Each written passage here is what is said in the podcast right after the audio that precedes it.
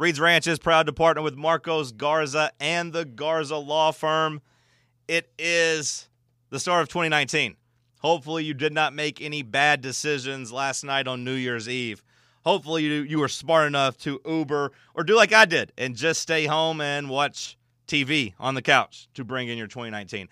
But if you didn't, if you found yourself in trouble or you know someone who found themselves in trouble, tell them this. Before they say guilty, say Garza. GarzaLaw.com. Marcos Garza and his team are East Tennessee's premier DUI defense lawyers. They also do criminal defense and personal injury. But if you are in need of a lawyer, keep that name in mind, Marcos Garza and the Garza Law Firm. Give them this phone number, 865-540-8300. They answer calls 24/7. They will get in touch with you, and they will help you get your best result possible in your case. All right, let's get to the show. It's a basketball edition with Will Warren, taking a snapshot of Tennessee's basketball team, looking ahead to the SEC schedule. Let's get to it. I mean, this is the last stand. You're listening to The Unfiltered. Well, I hate to say I told you so. There's nothing to be done besides to get on Twitter and tweet to all my dumbass followers. But I told you so. Hey, I told you so.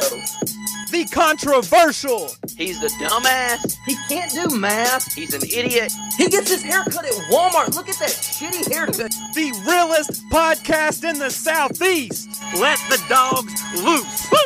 Let the goons be goons. 11 in a row. 11 in a row. 11 in a row. Enough. 38 in a row. As in 38 on extra point when we were whipping that ass. Ranch gang, stand up. The holy war is upon us. Welcome to Reed's Ranch, the podcast with Seth Hughes. Like, just quit acting like this is any fun at all. Happy New Year. A new edition of Reed's Ranch kicking off 2019. Will Warren joins us. Let me get switched back over to the YouTube stream. All right, there we go. We got the YouTube stream going again for the patrons. If you want to watch along with us in the future, you can interact there, ask questions. So far right now, Tennessee basketball made it to SEC play with one loss, just the lone loss to Kansas. Right. Probably a little ahead of where most people expected, too. Is that fair to say? Well, I think on the court in terms of where, I guess, how they look. And the margin of victory against a lot of these teams, yeah, sure, probably ahead of where people thought. But I think most people would have said Tennessee would have had one loss at this point. Is that wrong? I expected two. I wasn't sure they'd beat either Kansas or Gonzaga, just because I knew both of those teams were, in my head, a bit ahead of the pack in college basketball this year. And, you know, as we had discussed prior to the Gonzaga game, you really needed Tennessee to prove themselves in a big game at some point, and they did. Okay, so you look at – you didn't think coming into the year that Tennessee would win one of the Kansas-Gonzaga. You thought they would lose both of them. I thought they could. I'll say I thought they would end a non-conference play with two losses. Maybe you win one of those, but you blow it at Memphis or – blow the West Virginia game, one of those. But, you know, West Virginia's not looking good at all, so... Yeah, West Virginia looks awful. Yeah, they likely are not going to make the tournament. Like, right now, in terms of... Which stinks for Tennessee's, resume, but that's a win, at least. Yeah, I mean, they're not going to be any quality of a win, right? Like, no. They're going to be looked at as basically all risk, little reward, right? Right, so yeah, West Virginia's 8-4. They've lost, they lost that home game to Buffalo early, which looked bad for about 2 weeks, and now Buffalo looks like they might be a, early 2010s Butler. But yeah, it's not going to be a quality win, really. Like I said, they may not even make the tournament. So. Yeah, poor West Virginia. Like this time, in August. Yeah, in August they were on top of the world. Had a top 10 football team, had a guy they thought they were going to win the Heisman, and now fast forward they went 8-4. Will Greer didn't even get invited to New York. Mm-hmm. Dana Holgerson says, I'm going to Houston, which, I mean, obviously makes sense if you just compare the city of Houston to Morgantown. Right. But that compared with or combined, I guess, with the basketball team being, as you said, just pretty awful. Mm-hmm. Not a good time. Not fun. Not fun. And to cap it off, they had the list of candidates this morning, and Butch Jones is in their top three. So, yeah, surely not. But that seems really dumb that Butch Jones would be in their top three. I get it if they have to go there, in a situation where it's break in case of emergency. But the fact that West Virginia has Butch Jones in the top three of their candidates would be really frightening to me. Yeah. If I was a West Virginia fan, is it basically just on the strength of, hey, he was a wide receivers coach there? I think their deal at this point is they look who was an assistant with Rich Rodriguez, and they just keep going down the list and see who can we afford. Okay, so seems like a fun time. So yeah, bad last 3 or 4 months for them. Their basketball team stinks. Tennessee gets to SEC play with one loss. No losses in regulation. People forget that. No losses in regulation. Quite frankly, I feel like they should be undefeated. They really should. Had Grant Williams not fouled out with, 2.5 minutes ago in the Kansas game? Yeah. I don't think they lose it. I just think even if they had a better plan when he did foul out. If they had the plan they had against Gonzaga when Grant Williams fouled out, where basically it's just Admiral take over, I think they win the Kansas game, but there was that couple possessions where they just looked lost, and that ended up losing them the game. Right. But getting there with one loss, getting to SEC play, now it's time to, I guess, go. And overall, the SEC is as good, not as good, better than you thought they would be? I would say worse than I thought it would be. Yeah, it feels that way, right? I know Kentucky has started to play a little bit better. People think Kentucky has turned a corner, but to me, with the way Florida looks and... Are there any other teams that are top level besides Auburn? Is it just Auburn and Tennessee and, Kentucky? Mississippi State is right there on the cusp. They've been pretty consistently in the top 20 of Kenpom the first 2 months of the season. Okay, so you're buying them as a legitimate team. Yeah, I'm not buying them as a team that wins the regular season SEC, but I am buying them as someone who's tough to beat. Okay. Because to me, they felt I keep thinking of Mississippi State as, we'll see what happens whenever they actually get into SEC play. Right. They struggled earlier in the year with somebody that was pretty bad, right? Yeah. They were down at half to McNeese State or someone like that, or Wofford maybe a couple of weeks ago. It was McNeese State.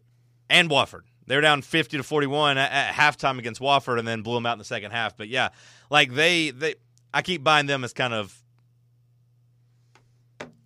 somewhere in between, somewhere a bubble team. Yeah, I keep buying them as a bubble team that probably goes 10-8 in the SEC. I guess I'd say 11 or 12 wins. Okay, so you think they're better than that? Yeah, I do want to see what happens when they play an actual good schedule here coming up because Wofford is a good team. Clemson, they beat Clemson, they beat Dayton, they beat St. Mary's, all of whom are goodish teams that aren't great. And they did beat Cincinnati at home, which counts for something. But what happens when you play Florida, Auburn, Kentucky, Tennessee, even the the lower tier potential bubble teams like LSU and Ole Miss? What happens there? All right, so heading into the first weekend of conference play. Right. And conference play kicks off on Saturday.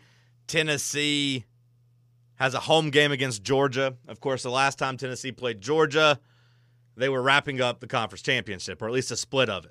That was the Admiral game where he was a madman. He saves that. He's saving balls from going out of bounds. He's dunking. He's hitting the. Tennessee was up one, running the clock down, and he hits the a shot that gives them a 3-point lead with not much time left. So this was Admiral's crowning moment last year. Georgia not very good so far. No, right? Not at all. They lost to Georgia State by 24. They do have they did beat Georgia Tech on the road by 2 fewer points than Tennessee did, which is a fine win. Georgia Tech seems to be at least okay. Yeah, Georgia's 8-4, so the record doesn't look bad. But the like I said, the best win is Georgia Tech. They lost at home to Arizona State, who just lost to Princeton.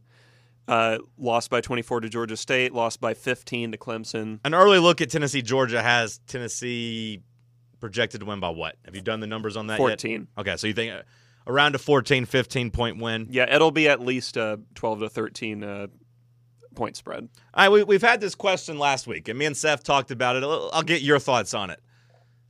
We were asked when Tennessee's next loss is coming.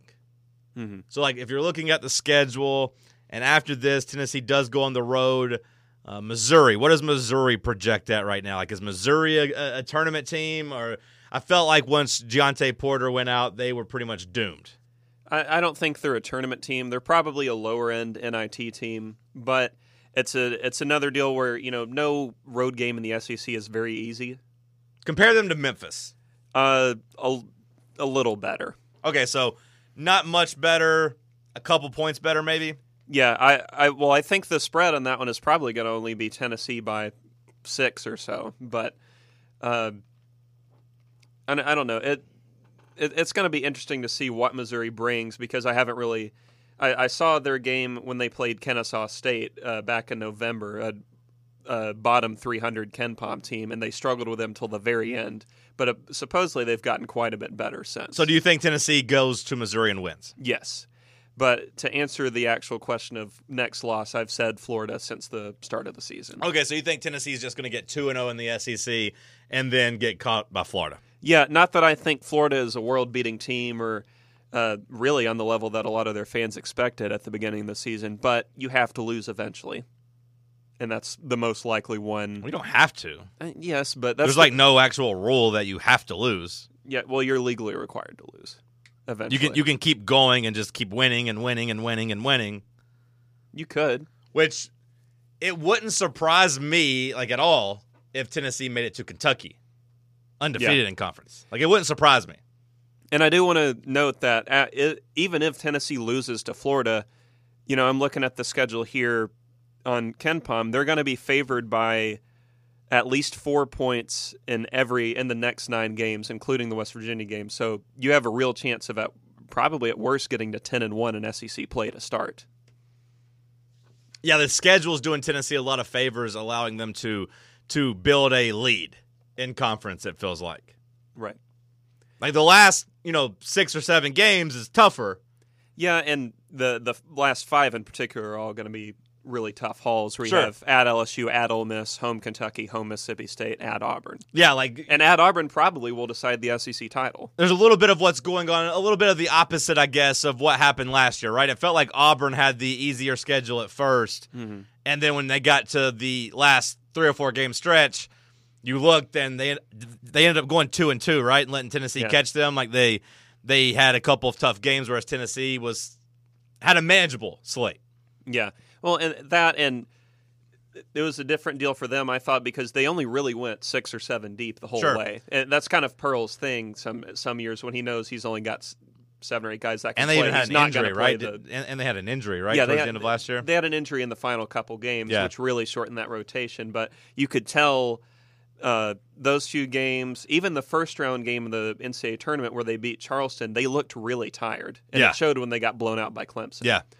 And, it's going to be tough at the end of the season for Tennessee in that respect. But when you have this stretch in SEC play coming up after Florida where it's a lot of pretty easy games, that allows you to get – maybe you can finally get Derek Walker in a rhythm where he hasn't looked good all year. Maybe you get Fulkerson even more minutes. Jalen Johnson could prove to be a bigger part of the rotation. Shout out to Fulkerson for dominating Tennessee Tech. Yeah, shout out to Roger Hoover for calling him the trash man. I like that. Calling him the trash man. I didn't watch any of the Tennessee Tech game.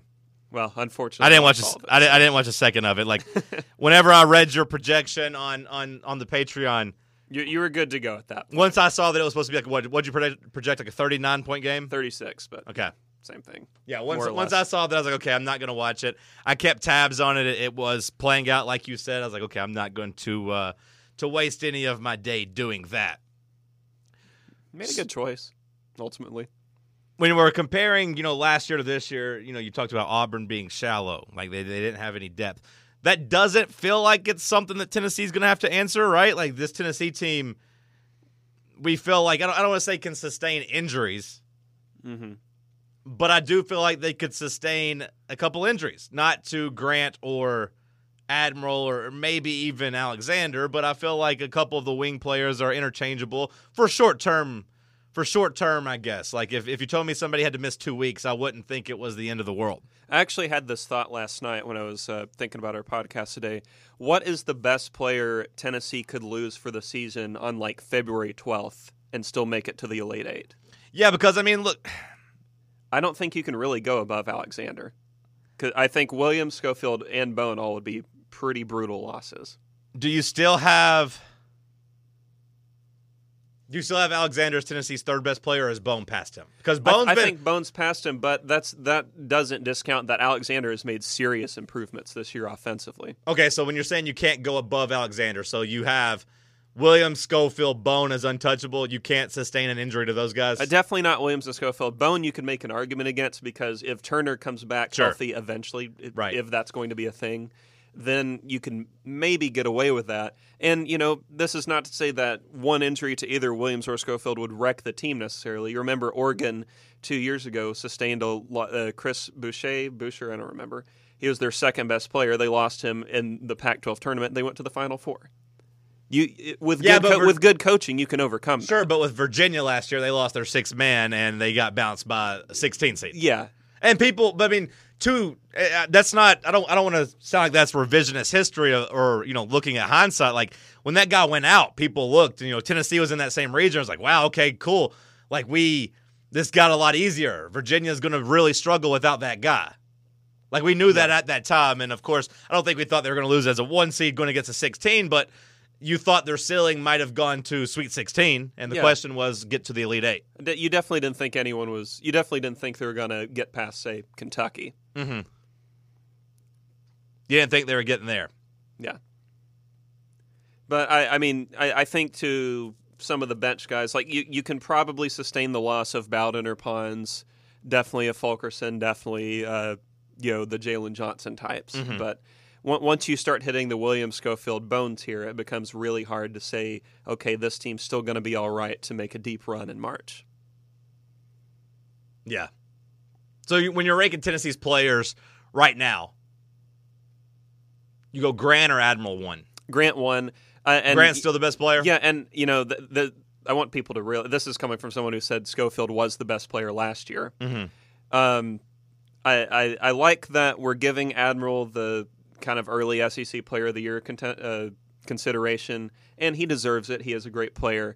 But this is kind of ignoring that Grant has been, in my opinion, one of the 3 to 5 best players in the nation so far. He has stepped up his game to a level I didn't really think was possible for him. And I had the stat that I sent to you over the weekend where Grant Williams has had 17 and ones this year, which no one else in the SEC has more than 10, which is pretty crazy. Uh-huh. And he's a perfect 17 of 17 on the free throws following. So, yeah, like he's getting to the line consistently with his post play and then actually paying it off. Yeah, those are true three-point plays every time. Old school. Right now. Those are the ones that make your grandfather happy. Or your dad who hates the three-point line. Your dad who says that they don't play defense in the NBA and that the three-point line has ruined basketball. Shout out to all of you these holidays who watch the NBA Christmas games and your dad said the three-point line was a bad thing. Oh, mine didn't go with the three-point line bad thing. Mine just went with the traveling. Mine's convinced that they travel every play in the NBA. You should have shown him the James Harden videos. I didn't have any. Well, the bad part about that is usually – at that, in those situations, at least for me, like I don't have a good enough internet access to pull up videos to further the point. I just ignore it. But you know, Grant Williams is doing old school 3-point plays, and still being able to go in and get you a bucket when you need them. So Grant's still the best player. Admiral number 2. So you think Bone has surpassed Alexander? Because last year you were early on the train of Alexander might be Tennessee's most important or unsung player, their X factor, I guess you could say. I would still say he's that X factor, yeah. Okay. Because, if he went out like he did in the Loyola game, then you're starting John Fulkerson. And, Fulkerson is much improved this year, but you're not going to find a fan who's comfortable with Fulkerson over Alexander for a full 40 minutes. But who takes Tennessee to a next level, though? Like, let's not remove them. Let's say if you can get an A-plus game from them. Or an A game. or B+. Just a really good game for them. Who takes Tennessee to a higher level, a B+ Jordan Bone or a B+ Kyle Alexander? I think it's Bone because Bone is the bigger threat on offense. And to his credit, I think he's gotten quite a bit better at pick-and-roll defense this year. Yeah, on the whole, Tennessee's pick-and-roll defense is not as good as it was last year. Some of that is just bad luck. I think I sent the stat to you where opponents have had – they've shot something like 33 threes on pick-and-rolls and have made 20, which is that's unsustainable. Say that one more time. They're 20 of 33 on pick-and-roll threes so far opponents are, which is an unsustainable rate. Yeah. That's not you can't really control that if you've got a hand in the face. But I think Bone is – Especially, it helps especially in offense that he's gotten so much more assertive of his own shot. I'm still not a big fan of the mid-range pull-ups. I just in general with any player, I don't like when Schofield takes them. I'm fine with Williams taking them because at this point you just assume they're going to go in. But he's the only guy I'm okay with it. He has that LaMarcus Aldridge type game, but with Bone and you see like he's just. His ball distribution is so much better. I tweeted on Saturday that he understands tempo and pace better than any point guard Tennessee's had since C.J. Watson.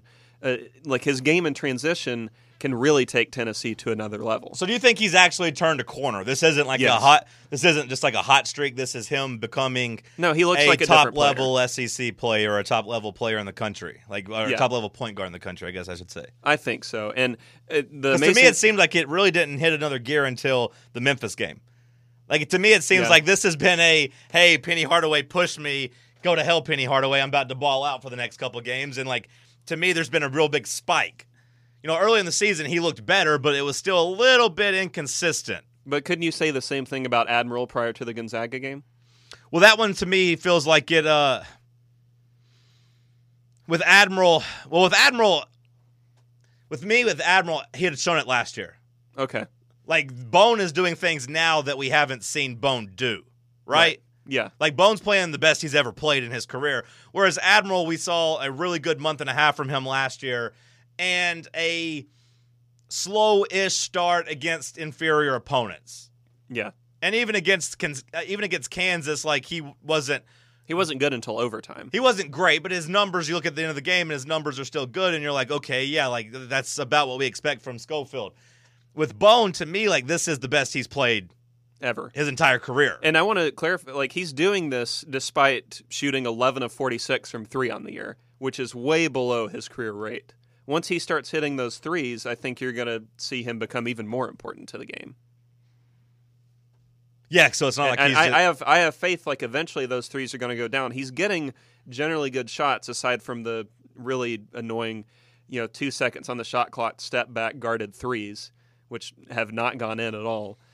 But, he's getting, when he comes off screens, when he's coming off pick and roll and stepping into the shot, those are good shots. You want him to take those. Yeah. And so I have faith, eventually that's going to level out, and he's had a couple better games recently from three. So, if you look at his totals, and maybe the biggest thing Bone's done is distribute while taking care of the basketball, right? One of the do stat nerds, with all due respect, stat nerds, I'm not saying it as a derogatory term. It's nothing personal. Right, it's nothing personal. It's just a stat nerd. You're a stat nerd. I like that about you. Do stat nerds still value assist-to-turnover ratios? Yeah, I do. Because, some stats are that's not actually that important. Here's what you need to look at, and they'll give you some other type of metric to judge. So for point guards, assist-to-turnover ratio is still important, right? Yeah, and obviously you want your point guard to be not turning it over in general. You want your turnover rate to be as low as possible. Sure. And Bones has been pretty good so far. Oh, yeah, no, I was going to run through him. If we're looking, and I'll ignore the early season stuff, and I'll even ignore some of the games that, we're playing against completely overmatched teams. But against Louisville, 6 assists, 1 turnover. Against Kansas, 5 assists, 1 turnover. Gonzaga, 9 assists, 3 turnovers. I actually struggled against Memphis, 3 assists, 5 turnovers. But against Samford, 11 and 2. Wake Forest, 5 and 1. And then it all kind of, really came to a head against Tennessee Tech where he had 10 assists, 1 turnover. So he's distributing the basketball, and you could see a pretty big uptick you know, basically since Memphis. You know, he's gone, right. What are we looking at, 26-4? Yeah. 26 assists to 4 turnovers. So I don't know if that's sustainable, but when you go back and you look at Louisville and you look at Kansas, and, you know, Kansas is right there in terms of best teams in the country, and Louisville is okay. They're solid. Like, they're probably not a tournament team. That's fair to say, right? No, I think Louisville's a tournament team. You think they're going to be a tournament team? Okay, like low end, but a tournament team. I thought maybe they'll get on the bubble, but be on the wrong side of it. Just, I watched a little bit of that Kentucky game, and they didn't look very good against Kentucky. So I thought maybe they had, you know, trended the wrong way a little bit. But either way, like, even against those teams, he was, you know, 5 assists, 6 assists, 1 turnover. Mm-hmm. Like, I don't know if the double-digit assists, like, that's really hard for a college point guard to do, but he can get 5 or 6 pretty easily. And if he's doing that with turning the ball over really infrequently, then, yeah, like, Bone, does he have a chance of being an all-SEC player? Like, is it possible that at the end of the season Tennessee has 3 of them? I think so. I think you can get... You know Grant's going to be one, and right now Admiral is a shoo-in to make at least one of the first 2 teams. Yeah, I think he'll be first team. Yeah, like, maybe Tennessee has 2 first-team players. And then a second-team guy. Remind me how many teams they go. Did they go to 3? I believe they just go 2, and they have like 7 or 8 guys on each one. Like, they do an actual team, which I like. It makes it a little confusing, but I like it. Of like, hey, if we're putting together an all-star squad of the conference, we're not just going to have a starting 5. We're going to try to have 3 bench guys too. So like, here's the 8 we're running with. So I kind of like that. I think Tennessee's going to have 2 first-team guys, and I believe Bone has a chance to be on the second team. Is that fair to say? I think he ends up on the second team if he keeps this, you know, some semblance of this level of play going. And, you know, obviously you're not going to get a 6-to-1 assist to turnover ratio every night, but I think you can hope for a 3-to-1. Like, I think that's fine to hope for. You take that trade-off, right? If you can drop down, okay, we'll give you even a 2.5 or a 3-to-1 assist and turnover ratio, but we're going to hit 10% more threes for Jordan Bone. Like, you take that trade, right? Because right now he is shooting 11 of 46, so under 25%. Right. But you look at last year, he shot 38% from 3, which was a giant step up from his freshman year where he was 30%. Yeah. I mean, you know, probably he ends up somewhere in the middle of that, like 34, 35. But even then, that's still fine. He's hitting less than 1 on almost 4 shots a game. So he's taking more threes. And do we think that when you look at it that way of like he's doubled his attempts, do you think that he starts making more or he takes less and those averages kind of work their way back up that way? Like he throws a couple 1-for-3s together and raises the average a little bit. Or do you think there's like a chance where he's a 2-for-5 type of guy or a 3-for-8 type of guy? Because just looking at his career so far, it seems like he hits a good clip of threes when he doesn't take a lot of threes. Yeah, and I would be fine with that. And even if you look at the last 3 games, a super small sample size, but he's 4 of 10 from 3. You know, 2 of 4, 1 of 4, 1 of 2. That would be fine. If you had that 3-game stretch somewhat consistently, you'd be pretty happy with that. And, you know, like I said, I don't think it's that he's taking necessarily bad shots on the catch and shoot threes, which I always mention in the previews. Those are the best types of threes you can get, the no dribble jumpers. 60% of his catch and shoot threes aren't guarded. There's no one within 4 feet.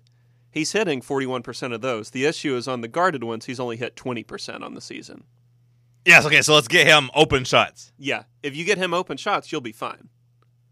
Okay. John Ard wants you to power rank the SEC teams. Ugh. All right.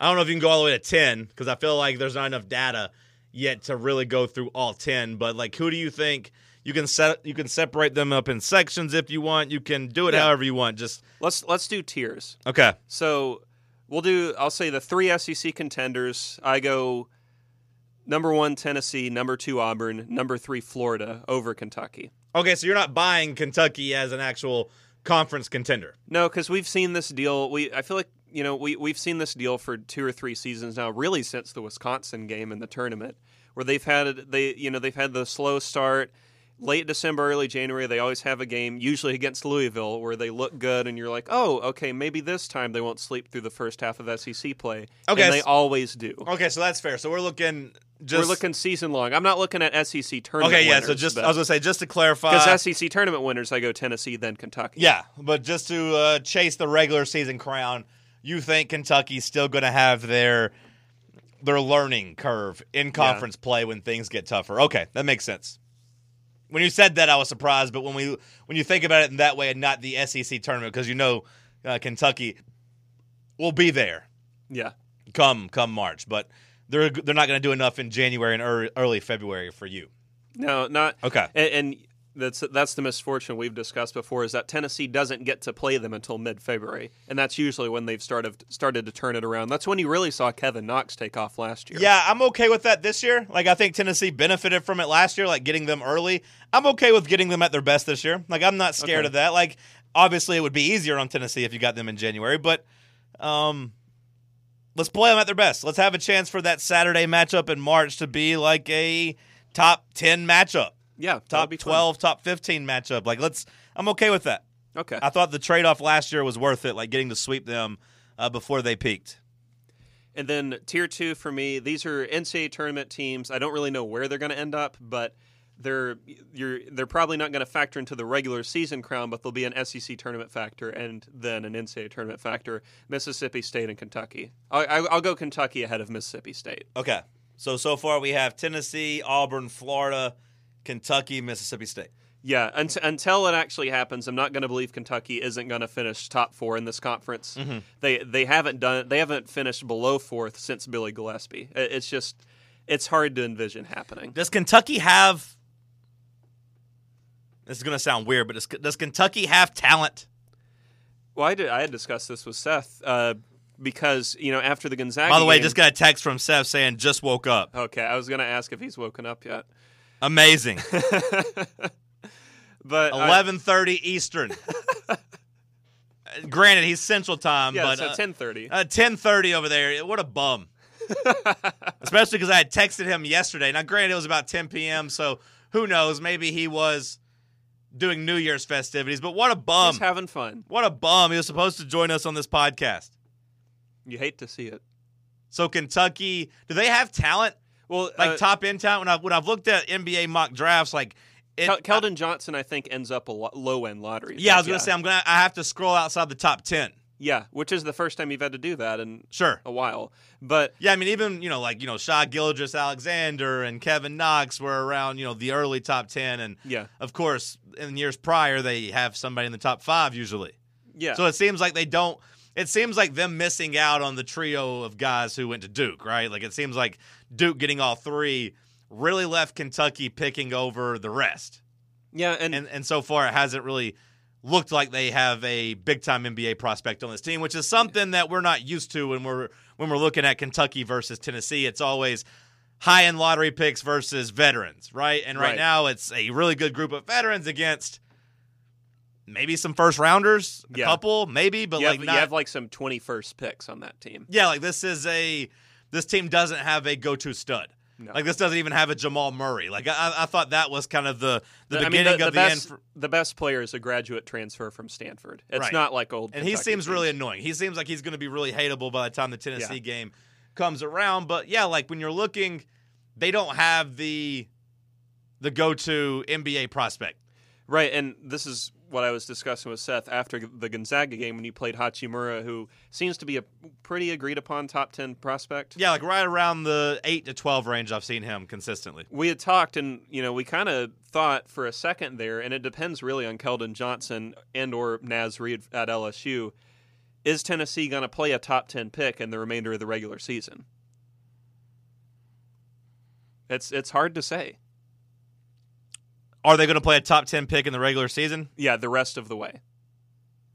Because usually, you'd be able to say, like, oh, Tennessee's – when June would come around, you'd say, oh, Tennessee played 4 of these guys in the regular season or 5 of these guys. I'm scrolling through the latest mock draft that came out. There's one that came out yesterday, and I don't know how good this one is. It's a Bleacher Report one, so, it could be anybody. But Jonathan Wasserman's a name that I believe I've seen before. He's good, yeah. He's good. So he has two Duke guys at top, Zion and R.J. Barrett. Then he's got Ja Morant. What the hell? Yeah, the Murray State guy. He's He's fun. That's not a name. I was struggling with that name. Ja Morant. He has him at number 3. He crushed Auburn. Cam Reddish, the other Duke guy. Kevin Porter Jr. from USC. Not the Gamecocks, but Southern Cal. Bol, the freshman, or the Oregon freshman. Right. Darius Garland at number 7, which obviously Tennessee would have played him at Vanderbilt. Yeah. But he's out, which is still wild that he's going to be a top 10 pick. Yeah, that seems like that's going to get course corrected at some point. But you said this guy was good. You verified that you thought this guy was good before I went through it. So, as of December 26th, he still had Garland as the number 7 pick. And then Jarrett Culver, Texas Tech. And then at 9, he has Keldon Johnson. But even, and then Rui Hachimura at number 10. So, right now, you're not playing a guy who ranks higher. So if that comes to fruition, you're not going to play a guy who ranked higher than 9th in the NBA draft. But even then, Va Tech, Indiana, North Carolina, a guy from France, Virginia, Texas, Duke, Missouri, and Deontay Porter, but he's not playing. Gonzaga again and Brandon Clark, another North Carolina player. He has Tennessee, Grant Williams. Yeah. Getting pick number 21. Does that surprise you? Yes. Because, prior to that, I don't think I'd seen Grant Williams higher than mid-second round in any of these drafts. Does that surprise you? Like, are you wanting to take back that you thought this guy was good? Which Wasserman? Yeah. No, he's good. And, I think Grant Williams deserves real NBA draft consideration. It's just on, like, can a team make him fit? Because he's still kind of he's been good from 3 this year, but he's still figuring that out a little bit extending his game. I didn't even think about the prospect of Williams going pro early. I don't think he does. He might. He could. He's projected right now as the number 19 player. You don't come back to school. If the team at 21 wants him, he should go. Go get your money. But Schofield. I think if I remember seeing this, isn't Schofield low end first round in this? I don't know. Maybe. I think he's 28th. The Celtics seem like a guy who could make Grant Williams fit, though.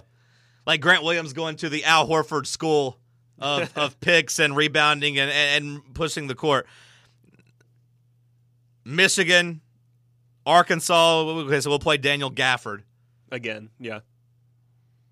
Iowa State, LSU, Virginia, Stanford. Yeah, Schofield is number 28. So, just running through that exercise, you had one guy that was, projected number 9, and then you were scrolling down to, you got to a Tennessee player before you got to another opponent. So, yeah, it's not like they're going up against any type of studs this year. It's a kind of a weak schedule, SEC-wise. I was wanting to ask, I'd got this question a couple weeks ago, and, I dismissively set the over-under at 3.5, but maybe I'm having to reconsider. How many NBA players do you think are on this roster? Of guys who make the NBA and play? What do you mean by? Do you mean play a game in the NBA? Do you mean play several seasons? Make, or what? Yeah, like make it through a season, not like a D League call up or a G League call up. Shout out to Gatorade because it's you could have a Ron Baker deal where it's a guy comes in and he played for 3 years. Yeah, he played for a full season. He probably will play again. He was an NBA player. I think at this point, playing 2 or 3 seasons. Yeah, Tennessee isn't at a place to turn their nose up at that. Yeah, I'm no expert at seeing how guys translate perfectly from college to NBA. You would know more about that than I would probably, but I would say slightly over. I would lean 4 with Williams, Schofield, Alexander, then maybe Bone or Bowden one gets on a roster somewhere. Is there any chance by a year and a half from now that Pons has figured out his athleticism enough where he is also an NBA player? That's the thing is Pons is he's the get-off-the-bus all-star. Yeah, I'm trying not to overrate our guys. Yeah. Bone, to me, has because I don't think that, trying to be objective here, I don't think that any of the guys on our roster are going to be NBA stars, top 30, 40, 50 players. Oh, no, I don't think so. But either. I think they'll have... But I didn't. You can at least squeeze out a couple 3-and-D bench careers out of this roster. But I didn't think that Josh Richardson would have the career he's having. He's not a top 50 player, but he's probably looked at as a top 50 asset when you take his contract into consideration. He's a great trade value. Yeah, he gets $10 million for the next 2 years, and as a wing who can score and play defense, he's probably looked at pretty favorably. If you need further proof of that, Miami was like, no, we're not putting Josh Richardson in a Jimmy Butler trade. Yeah. Like, he Josh Richardson might have cost them Jimmy Butler. Like, they think of him pretty highly. Like, honestly, is it costing? Maybe. Like, I don't know how you feel about Jimmy Butler. Like, I think that's kind of an a-hole. Well, he is, but I feel like when not to go full Miami Heat NBA conversation, but when you look at their cap, I still got to finish this SEC power ranking before the end of the day. When you look at their like cap situation, like they aren't going to be able to sign a star in the next couple of years. Like, they're maxed out. So, like, missing out on Jimmy Butler is a pretty big deal for them because they don't really have a way of finding another Jimmy Butler. Like, they're going to be at the point where they might have to trade for John Wall and take on that contract just because, like, they have to overpay for a star because they're not going to be able to sign one. So, like, them missing out on Jimmy Butler kind of was a deal. But I don't feel like Bone's an NBA guy. He's just not big enough. At this point, him being a junior already, like, when you get to 22 as a point guard, like, you're going to have your competition. And point guard's such a deep position in the NBA that, like, there's 25 guys who are better than Bone already there, like, and more coming, or not 25 better than Bone. There's a lot more better than Bone, but I'm saying, like, there's 25 starters in the NBA who are looked at as good at point guard, I would say. Like, it's the deepest position, and you look at someone like Trae Young, just for example, who's a bottom-tier point guard right now, but he's 19 years old. Yeah. You would think by the time he's 21, he will have taken big steps and be a lot better than Jordan Bone, right? So I think Jordan Bone's age is going to hurt him along with his size. Like, the Grizzlies took Carter from West Virginia. Is it Javon Carter? Yeah, who was awesome. Right, but he was a veteran. He's an older guy, but, like, he's a guy who can come in and play lockdown defense and be physical and tough, and he's big. Like, Jordan Bone doesn't feel like that type of player. So I don't think he has great prospects, but I could see Bowden being a 3-and-D guy. Yeah. I could see him. And I could see the Pons angle. And, you know, maybe there's, I guess not on this roster, but next year, obviously, you'd see Josiah James making it someday. Yeah, but on this roster, I could see four getting a chance. But I don't think Bone's going to. I think Grant and Admiral both have a couple years in the league. We'll see if they pan out. I think Admiral will. Yeah. And Grant's smart, but him just being undersized is going to be tough for him to find a position. Like, he's going to have to go somewhere like the Spurs or the Celtics where they can teach him a position and teach him how to shoot.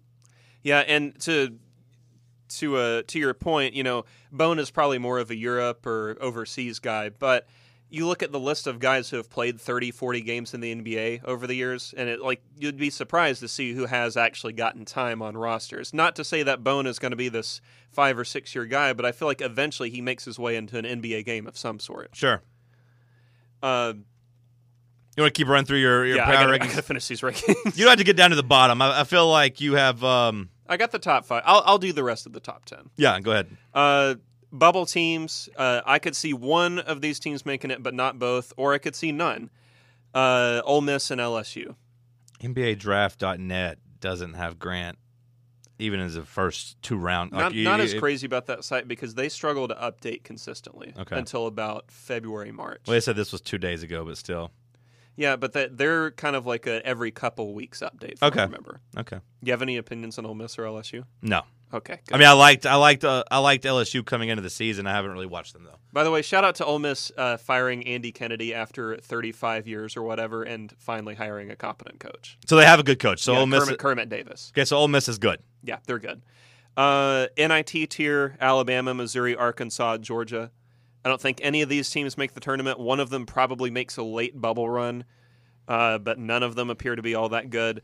Alabama in particular is a disappointment for me this year. I thought they'd be better than they are. Yeah, they have because John Petty is a legit very good player. Yeah, they have a roster full of like high prospects, and maybe Avery Johnson just can't. Maybe Avery Johnson sucks, as we've said for 3 years now. Maybe he just can't coach. Maybe Colin Sexton single-handedly carried him to the tournament. And then these are the teams that are not going to be in any real postseason factor of any interest to anyone. A&M, South Carolina, Vanderbilt. Vanderbilt at least has the Garland excuse. You can't really beat that. South Carolina was expected to be a lot better than they are this year. And judging from what I've seen on the very little time I've spent on Twitter this week, Gamecock fans are not too happy with Frank Martin right now. That Final Four goodwill is going away. It's gone, huh? Yeah, it's dwindling quick. And then at A&M, this could be Billy Kennedy's last year. Okay. Yeah, I mean, it seems like they're done for. Yeah. All right. Do we have any other questions? No. Let's wrap it up. Shout out to Healthy Bean Coffee. Go buy your coffee from there. Use the promo code RANCHGANG. It's coffee that will help jumpstart your day. Obviously, all coffee is, but this one's also healthy. This one's also healthy and has protein. It'll get your fiber right, your antioxidants, all that good stuff. Use the promo code RANCHGANG. Will Warren, appreciate your time. You'll put up your Georgia preview on Friday? Yeah, here's a little bet for the Ranch Gang. If they can get me to 1,000 followers by Friday. Look at you. I've got 959. I'm going to do the Dominic Wood-Anderson thing. And out here pandering. Then be a total bust and suck. If you can get me to 1K, I'll do a long, sort of a season-long review of what's happened so far, give some special consideration to the defense, take another look at the offense. I'll put it exclusively for Reed's Ranch patrons. Listen to Will Warren. Trying to pander for followers. Follow Ja Ray. You on your personal account or your stats account? Okay. I don't care about the stats account right now. Ja Rate Plus. Okay. Ja Rate Plus. Good job, John. All right. Will Warren. Give Will Warren his followers. That way he will give you a long form. Give me my treats. Give him his treats. We'll appreciate the time. Yes. We'll grab Seth in a couple days, recap the Titans game and stuff when he's awake. But looking forward, patreon.com/Reed's Ranch if you want to follow Will's projections. He's hit two perfectly so far. And I'm going to say that you've been really close on the other ones in terms of margin of victory, in terms of, covering the spread and the haters and losers are not happy that I'm having such success. The coward Wes Rucker has not unblocked me. Sad. Despite Grant Ramey retweeting both of those. But you are doing a good job at looking and kind of projecting the basketball scores. So, yeah. Patreon.com/Reed's Ranch if you want to become a patron and get access to that. Met a couple patrons at the Titans tailgate. I was going to talk more about that with Seth, but I'll go ahead and give him two shout-outs. I'll get one with Seth, too. But shout-out to Parker Zolman, new $5 patron. Met Parker at the Titans tailgate, and he said he was going to sign up, and he did. It was fun. But this is the part where I tell people I love them, right? Yeah, but he specifically said because Seth is still in REM right now. Right. He specifically said he wanted to love you from Seth, so we're going to do a double dip. But okay, but shout out to him. We'll talk soon. Enjoy your start to 2019. Don't break your resolutions yet. See you guys.